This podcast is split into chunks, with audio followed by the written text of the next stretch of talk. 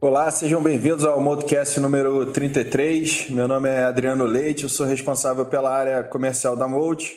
Junto comigo eu tenho Cássio Bruno e Luiz Paulo Aranha, que são os gestores. Hoje é dia dois de junho, são exatos duas horas da tarde e sete minutos. É, vamos começar aí, como sempre, falando de cenário, começando internacional, depois, depois o Brasil. Chamar o Cássio aqui para a conversa para a gente falar do, do internacional, né, Cássio? Então, é, o, o, o, os tópicos, assim, eu acho que continuam os mesmos, né? Acho que é uma preocupação muito grande é, com relação à inflação no mundo, o quanto que vai ser necessário subir os juros, né? Acho que é a pergunta aí de, de um milhão de, de, de dólares, né? E, e a gente teve, né, um, um distensionamento vindo da China, né? Com, com, com a melhora lá do, do quadro da... da pandemia, isso tem um link direto aqui com, com o Brasil.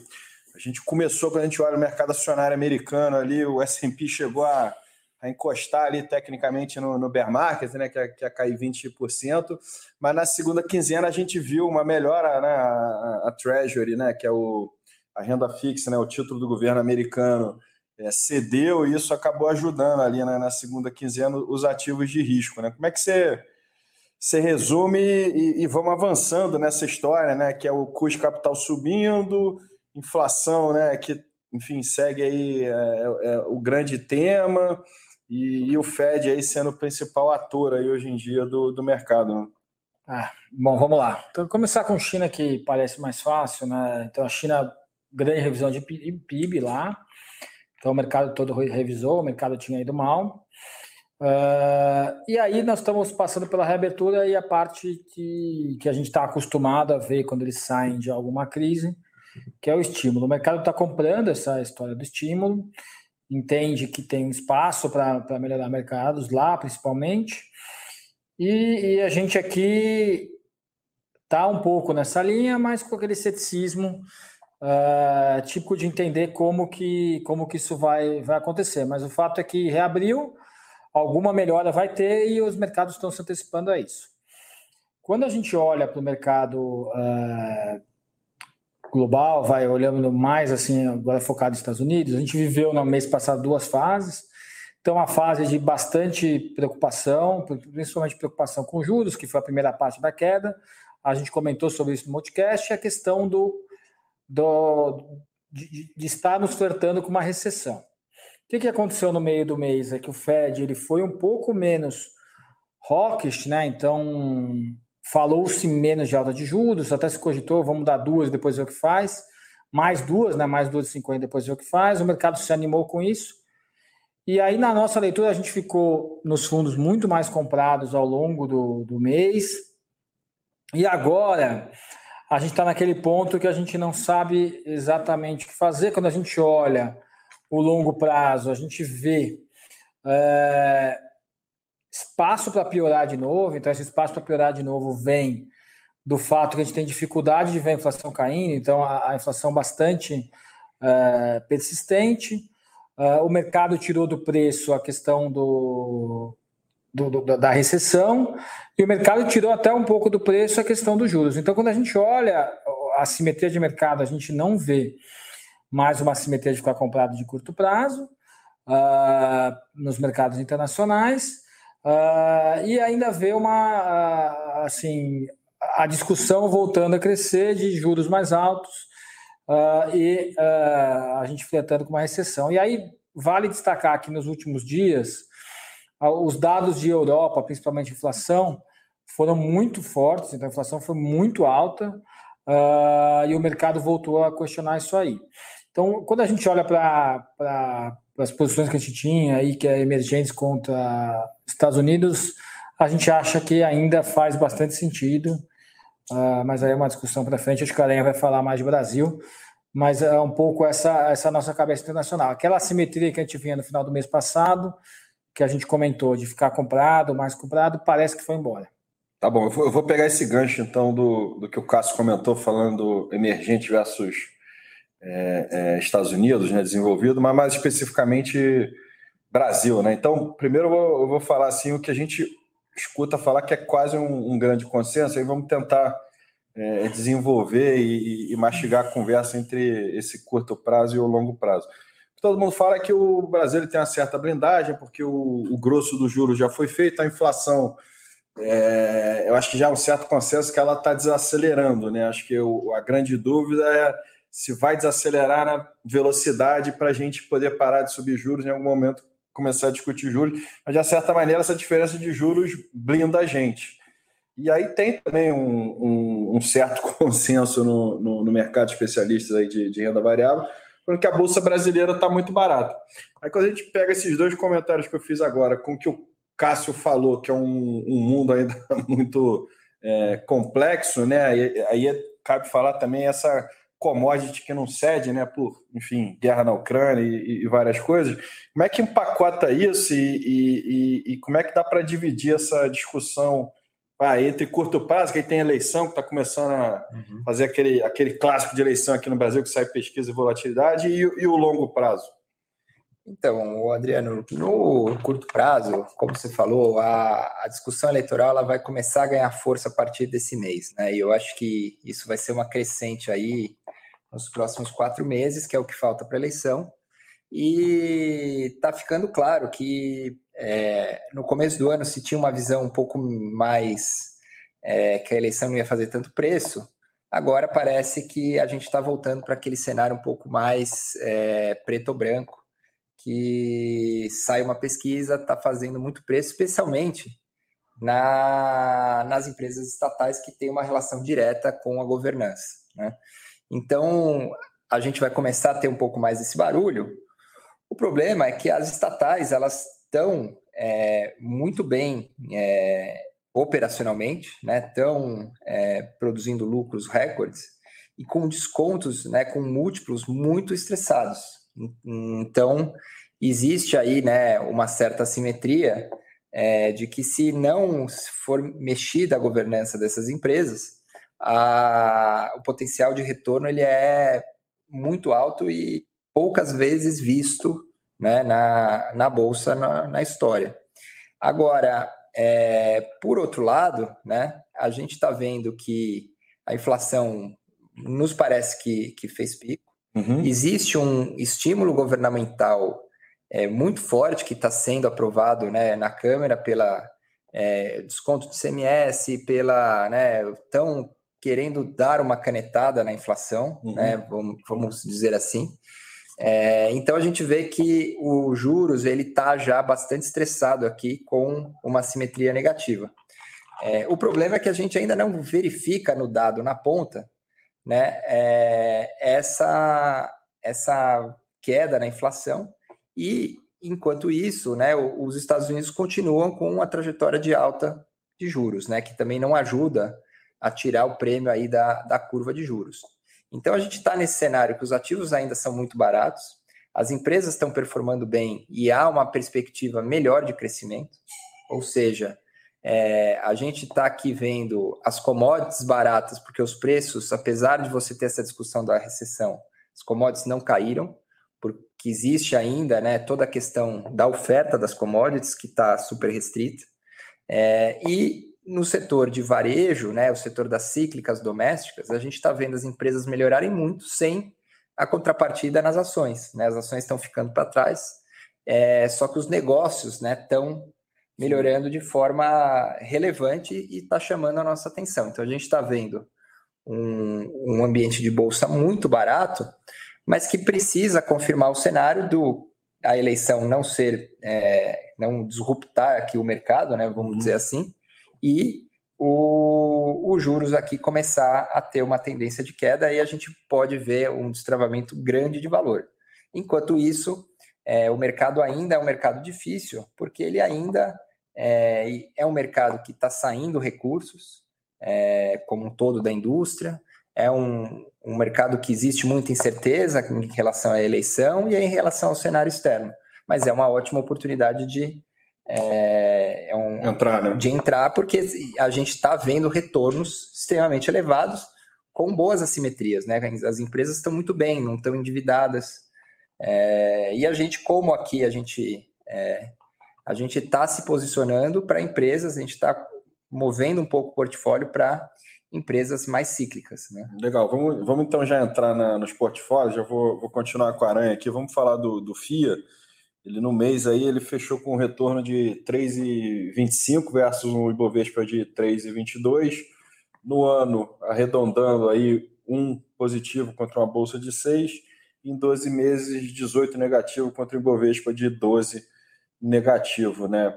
E aí, Aranha, eu queria que você, você comentasse basicamente duas coisas, essas mudanças na carteira que você mencionou, que mas quando a gente pega o F I A, a gente, vê, a gente via claramente uma alocação ali estrutural que permaneceu durante ali quase dois anos, né? Acho que de uns trinta, quarenta e cinco dias para cá, a gente começa a ver já algumas mudanças aí, e, e eu queria que você comentasse, e, e também falasse tanto do destaque positivo quanto do negativo, que estão entre as maiores posições do fundo. Sim. Também, que é a B R F e a Americanas.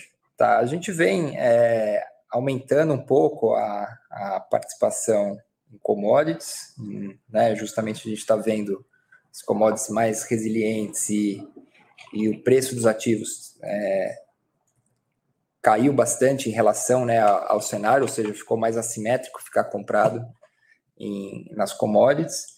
E a gente vem aumentando muito participação nas cíclicas domésticas, né? Acho que o destaque aí é as empresas de vestuário e a redução também na, na, nas empresas de utilities, em que elas performaram bem no ano, ainda estão muito baratas, mas a gente vê que existe uma oportunidade na Eletrobras, uhum. é, que, além de ser uma oportunidade, deve... É, drenar recursos de outros setores, uhum. para fazer a capitalização na Eletrobras. Então, a Eletrobras é um case para a gente é, também interessante, que em se privatizando é, existe bastante upside.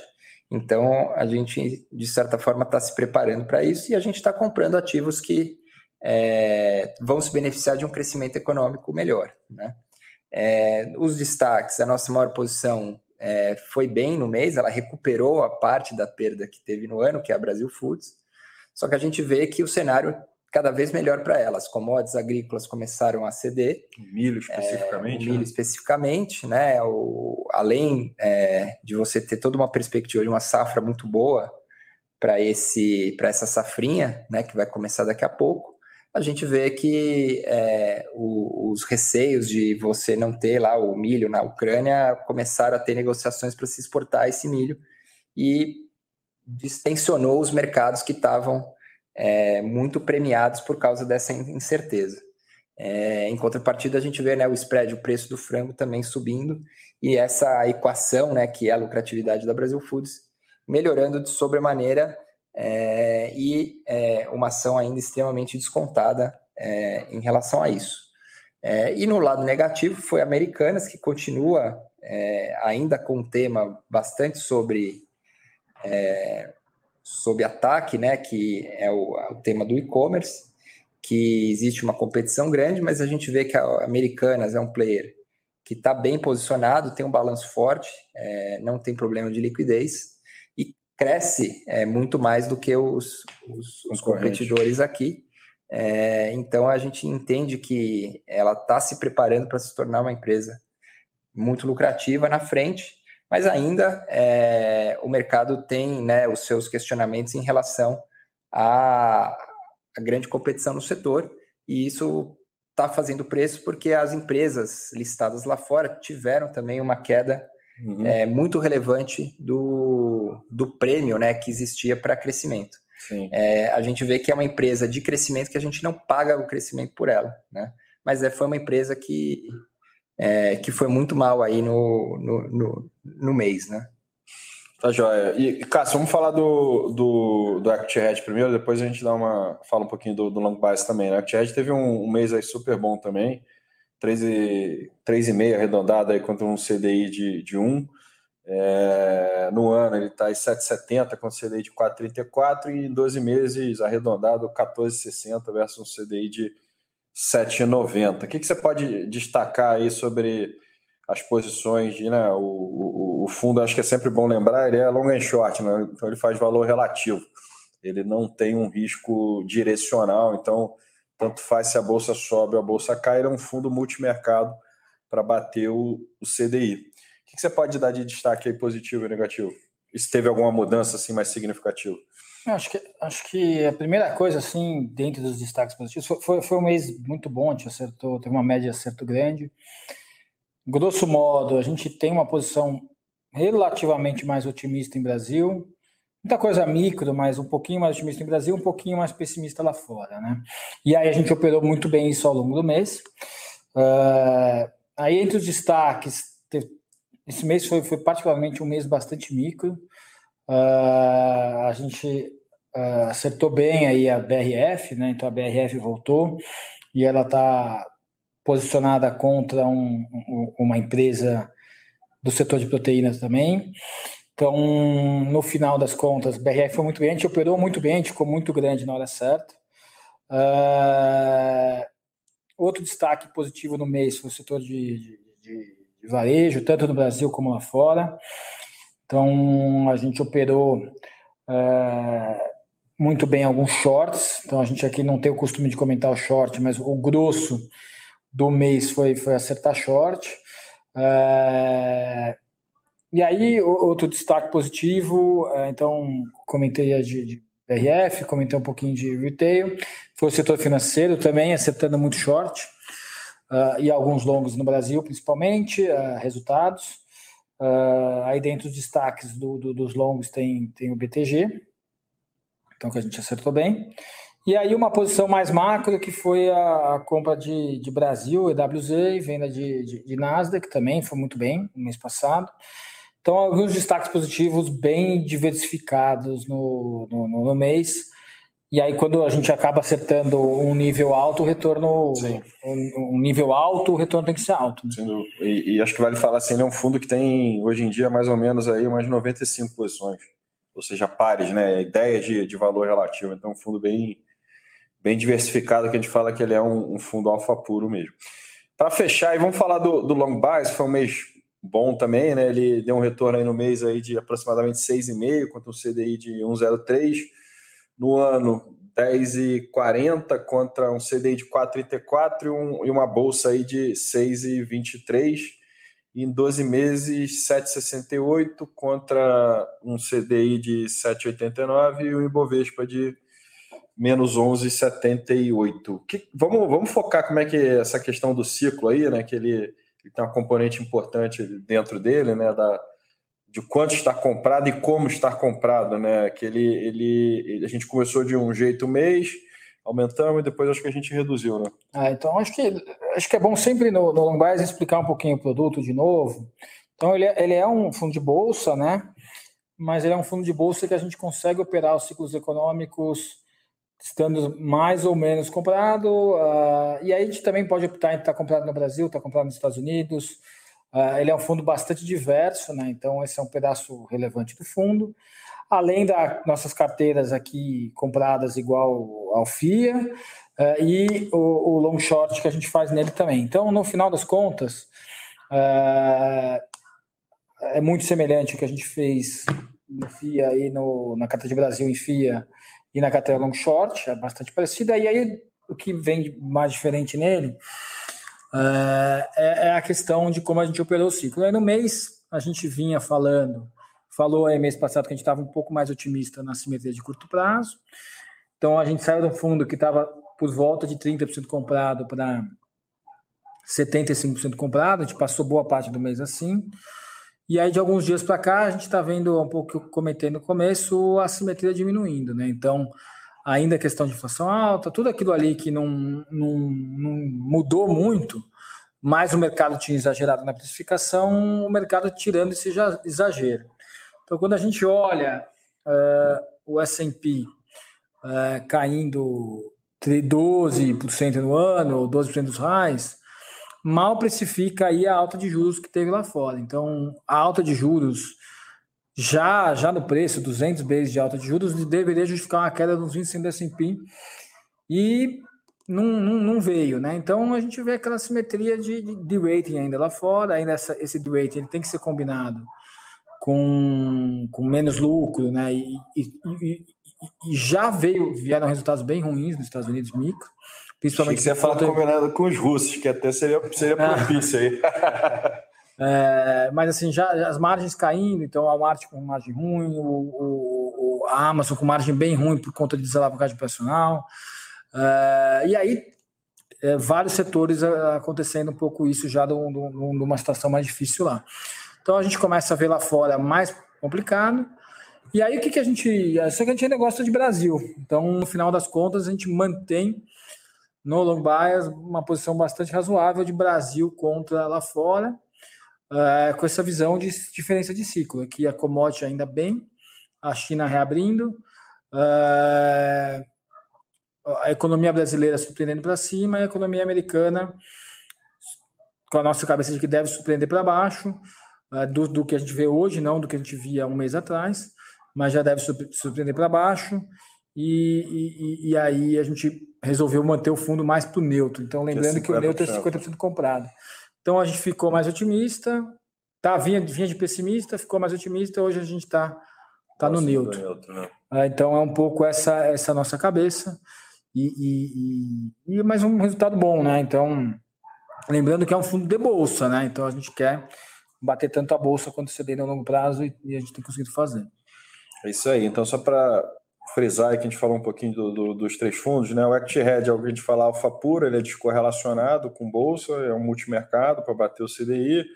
O long bias é aquele que a gente tem um olho no gato e olho no peixe, né? Então a gente busca aí navegar os ciclos do mercado e tem ferramentas também para gerar retorno independente da, da direção, e aí ele pode estar com a correlação um pouco maior ou um pouco menor com o movimento direcional da, da, da Bolsa, e o F I A é aquele fundo que a gente fala que é uma visão mais de, de longo prazo, né? Ganhos de, de capital substanciais, mas com volatilidade é, com, de mercado, com, de mercado, e aí a gente tem menos preocupação com essa volatilidade do dia a dia. Então, diferentes estratégias aí para diferentes perfis e diferentes bolsas. Bom, vou agradecer aqui o Cássio Aranha, principalmente aí aos ouvintes, aos telespectadores, e desejar a todos aí ótimos investimentos. Até o próximo podcast.